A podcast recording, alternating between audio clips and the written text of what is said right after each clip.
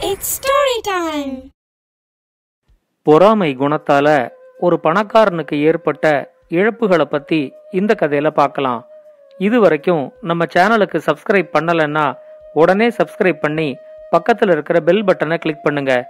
Story time Tamil சேனலுக்காக உங்களுடன் ரவிசங்கர் பாலச்சந்திரன். கதையை கேட்கலாம் வாங்க. காட்டுக்கு பக்கத்தில் இருந்த ஒரு கிராமத்தில் ஒரு விறகு வெட்டி இருந்தான் அவன் பேரு ஏகப்பன். அவன் தினைக்கும் காட்டுக்கு போய் அன்னிக்கு தேவையான மரங்களை மட்டும் வெட்டி அதை சந்தையில கொண்டு போய் வித்துட்டு அதுல வர்ற பணத்தை வச்சு தான் குடும்பத்தை நடத்திக்கிட்டு இருந்தான். அடுத்த நாளைக்கு சேர்த்து வைக்கிற பழக்கமெல்லாம் அவங்கிட்ட இல்ல. ஒரு நாள் அவன் காட்டுல விறகு வெட்டுறதுக்காக போகும்போது பயங்கரமா மழை பெய்ய ஆரம்பிச்சிச்சு. மழை விடுற வரைக்கும் அங்க இருந்த ஒரு மண்டபத்துல ஏகப்பன் ஓய்வு எடுத்துக்கிட்டு இருந்தான். ஆனா ரொம்ப நேரத்துக்கு மழை பெஞ்சதுனால எல்லா மரமும் ஈரமா இருந்துச்சு. அந்த ஈர விறக வெட்டி எடுத்துக்கிட்டு போனாலும் யாரும் அதை வாங்க மாட்டாங்க அப்படிங்கிறது ஏகப்பனுக்கு நல்லா தெரியும். இன்னைக்கு தன்னோட குடும்பத்துக்கு சாப்பாடு போட முடியாம அவங்கள எல்லாரையும் பசியில விட்டுட்டோமே அப்படின்னு நினைச்சு ஏகப்பன் ரொம்ப வருத்தப்பட்டான். அப்பதான் தான் மழைக்காக ஒதுங்கி இருக்கிற மண்டபத்தை சுத்தி ஒரு தடவை பார்த்தான். அந்த மண்டபத்துல மரத்தால செஞ்ச ஒரு காளி சிலை இருந்துச்சு. தன்னோட குடும்பத்தோட பசிய போக்குறதுக்கு இந்த காளி தேவி கிட்ட வேண்டிக்கிட்டா என்ன அப்படின்னு அவனுக்கு தோணிச்சு. ஆனாலும் நாம ஒன்னும் உழைக்காம சும்மா சாமி கிட்ட வேண்டிக்கிட்டு என்ன பயன் இருக்க போகுது அப்படிங்கிற மாதிரி அவன் யோசிச்சான்.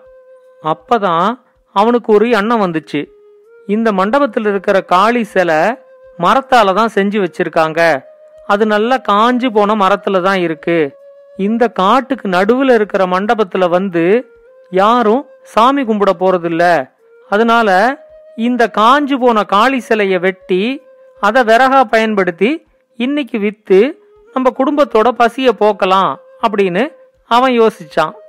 ஆனாலும் அந்த யோசனையே தப்பு அப்படிங்கிற மாதிரி குழப்பத்துல கொஞ்ச நேரம் அங்க உக்காந்துகிட்டு இருந்தான். இன்னைக்கு விறகு வெட்ட முடியலன்னு குடும்பத்தோட பட்னி கடந்துடலாமா? அப்படி இல்லைன்னா என் குடும்பத்தோட பசிய போக்கு அப்படின்னு சொல்லி இந்த காளி தேவி கிட்ட வேண்டிக்கலாமா?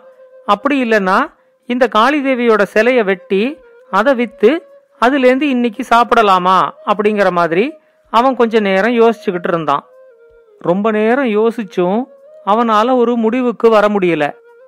கடைசியில வேற வழியே இல்லாம அந்த காளி தேவியோட சிலைய வெட்டுறதுக்காக அவன் கோடாலியை எடுத்துக்கிட்டு எழுந்திருச்சு நின்னான். அந்த சிலையை அவன் வெட்டலான்னு முயற்சி செய்யும்போது அந்த சிலைக்குள்ளேந்து நில்லு என்னையா நீ வெட்ட போற? அப்படின்னு ஒரு குரல் கேட்டுச்சு. உடனே ஏகப்பனுக்கு காளிதேவி குடியிருக்கிற இந்த சிலைய வெட்ட போனோமே அப்படின்னு நினைச்சு உடம்பெல்லாம் நடுங்கி போச்சு. என்ன மன்னிச்சிரு தாயே அப்படின்னு கத்திக்கிட்டு அந்த சிலையோட காலடியில விழுந்தான். நான் விறகு வெட்டி கொண்டு போற பணத்துல தான் என் குடும்பம் சாப்பிடணும் என் குடும்பம் பட்னியா கடக்க போகுதே அப்படிங்கிற வருத்தத்துல தான் நான் இந்த சிலையை வெட்டுறதுக்கு முயற்சி பண்ணேன் அப்படின்னு சொல்லி அவன் கதறி அழுதான். அப்ப அந்த சிலையிலேருந்து மறுபடியும் ஒரு குரல் கேட்டுச்சு. நீ கவலைப்படாத உன்னோட குடும்பம் கண்டிப்பா பசியால வாடாது.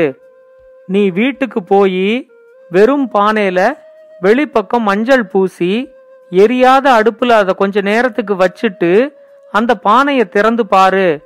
உன் குடும்பத்துக்கு தேவையான உணவு அந்த பானையில இருக்கும் அப்படின்னு அந்த காளிதேவியோட சிலையிலேந்து ஒரு குரல் கேட்டுச்சு.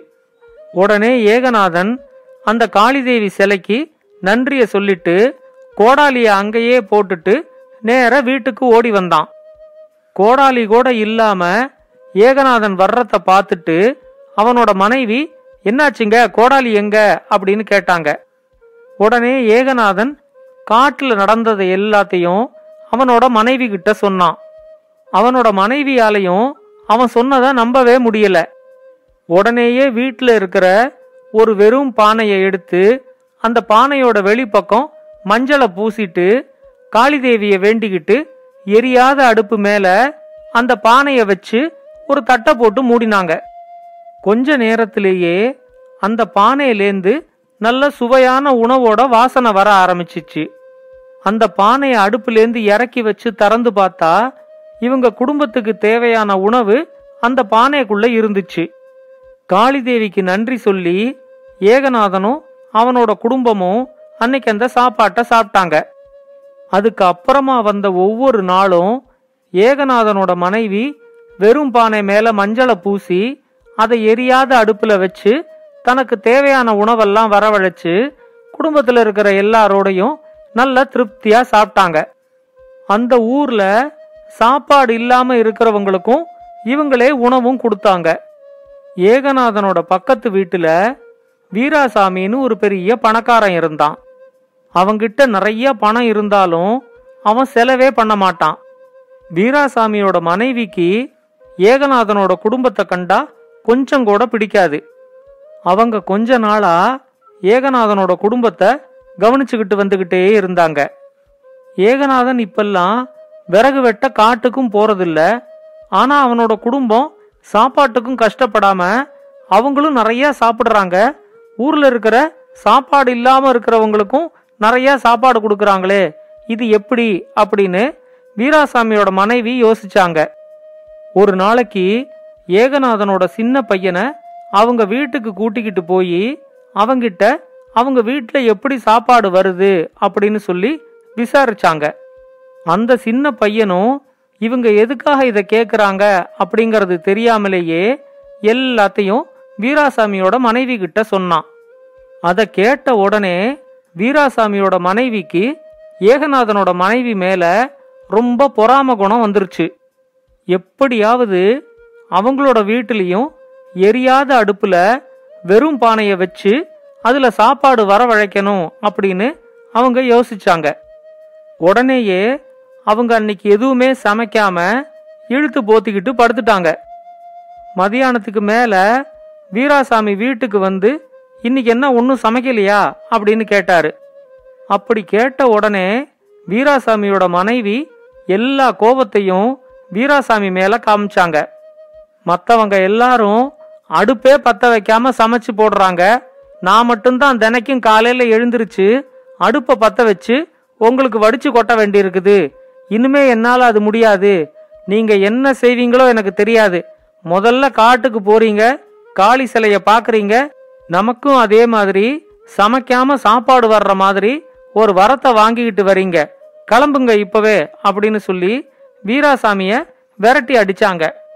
வீராசாமி நடந்ததை எல்லாத்தையும் அவர் மனைவி கிட்ட கேட்டு தெரிஞ்சுக்கிட்டு இப்பவே நான் காட்டுக்கு போனா கூட எங்கிட்ட ஒரு கோடாலி கூட இல்லையேம்மா. எதால் அந்த காளி சிலையை வெட்டுறதுக்கு நான் முயற்சி பண்றது? அப்படின்னு கேட்டாரு. உடனே அவர் மனைவி ஏகநாதன் கோடாலியை அங்கதான் போட்டுட்டு வந்திருக்காரு. நீங்க அங்க போய் சுத்தி முத்தி தேடி பாருங்க. கண்டிப்பா அந்த கோடாலி கடக்கும் அப்படின்னு சொல்லி உடனே வீராசாமிய காட்டுக்கு அனுப்பி விட்டாங்க. காட்டில் அந்த மண்டபத்துக்கு வந்து சேர்ந்த வீராசாமிக்கு அங்க ஏகநாதனோட கோடாலி கடக்கிறது கண்ணுக்கு தெரிஞ்சிச்சு. அந்த கோடாலியை எடுத்துக்கிட்டு அந்த மண்டபத்தில் இருந்த காளி சிலையை வெட்டுறதுக்காக கோடாலியை ஓங்கினாரு. உடனே அந்த மண்டபத்துக்கு வெளியே பெரிய இடி சத்தம் கேட்டுச்சு.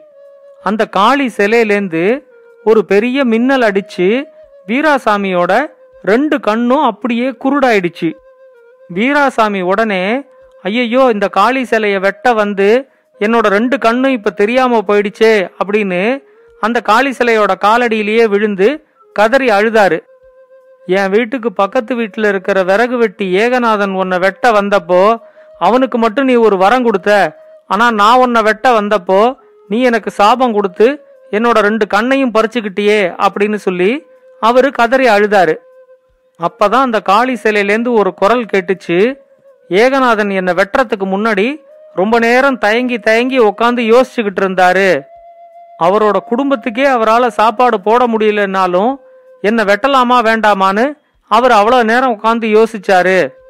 அதனால தான் நானே மனசு இறங்கி ஏகநாதனோட குடும்பம் இனிமே பசியால வாடக்கூடாது அப்படிங்கிறதுக்காக வெறும் பானையில மஞ்சளை தடவி எரியாத அடுப்புல வச்சு வேண்டிய உணவெல்லாம் வரவழைச்சுக்கிறதுக்கான வரத்தை கொடுத்தேன்.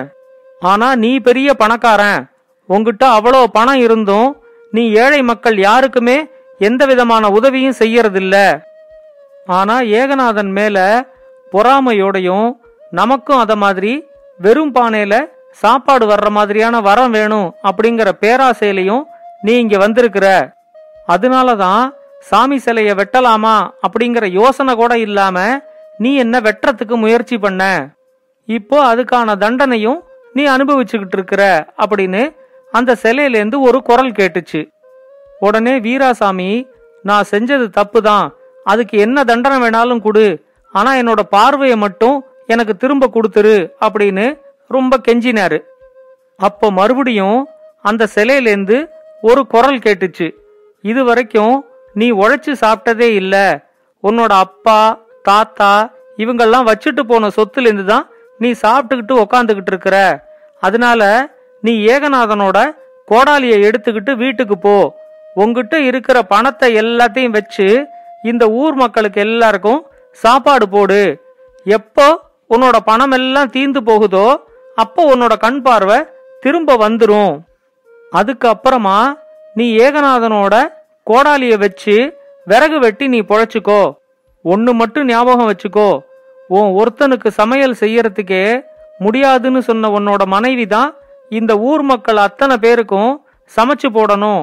யாரோட உதவியும் எடுத்துக்க கூடாது அப்படின்னு அந்த குரல் கேட்டுச்சு. வீராசாமியும் ஏகநாதனோட கோடாலியை எடுத்துக்கிட்டு தட்டு தடுமாறி அவரோட வீட்டுக்கு வந்து சேர்ந்தாரு. நடந்தது எல்லாத்தையும் கேள்விப்பட்டு வீராசாமியோட மனைவி ரொம்ப நொந்தே போயிட்டாங்க. தன்னோட பொறாமை குணத்துக்கும் பேராசைக்கும் தகுந்த தண்டனை கிடைச்சிருச்சு அப்படின்னு புலம்பிக்கிட்டே தினைக்கும் அந்த ஊர் மக்களுக்கு முழுக்க அவங்களே சமைச்சு போட்டாங்க. அவங்க கிட்ட இருந்த பணம் எல்லாம் தீர்ந்ததுக்கு அப்புறமா வீராசாமிக்கு கண் பார்வை திரும்ப வந்துருச்சு. அதுக்கப்புறம் அவரு ஏகநாதனோட கோடாலியை வச்சுக்கிட்டு விறகு வெட்டி உழைச்சு பிழைக்க ஆரம்பிச்சாரு. இந்த கதையை பத்தின உங்களோட கருத்துக்களை பின்னூட்டத்துல கமெண்ட்ஸா பதிவு பண்ணுங்க. இது மாதிரி இன்னும் பல நல்ல கதைகளை கேட்க ஸ்டோரி டைம் தமிழ் சேனலோட தொடர்புல இருங்க. நன்றி வணக்கம். இந்த கதை உங்களுக்கு பிடிச்சிருந்தா லைக் பண்ணுங்க கமெண்ட் பண்ணுங்க ஷேர் பண்ணுங்க. மறக்காம ஸ்டோரி டைம் தமிழ் சேனலை சப்ஸ்கிரைப் பண்ணுங்க. அப்படியே பக்கத்துல இருக்க அந்த பெல் ஐகானை கிளிக் பண்ணுங்க.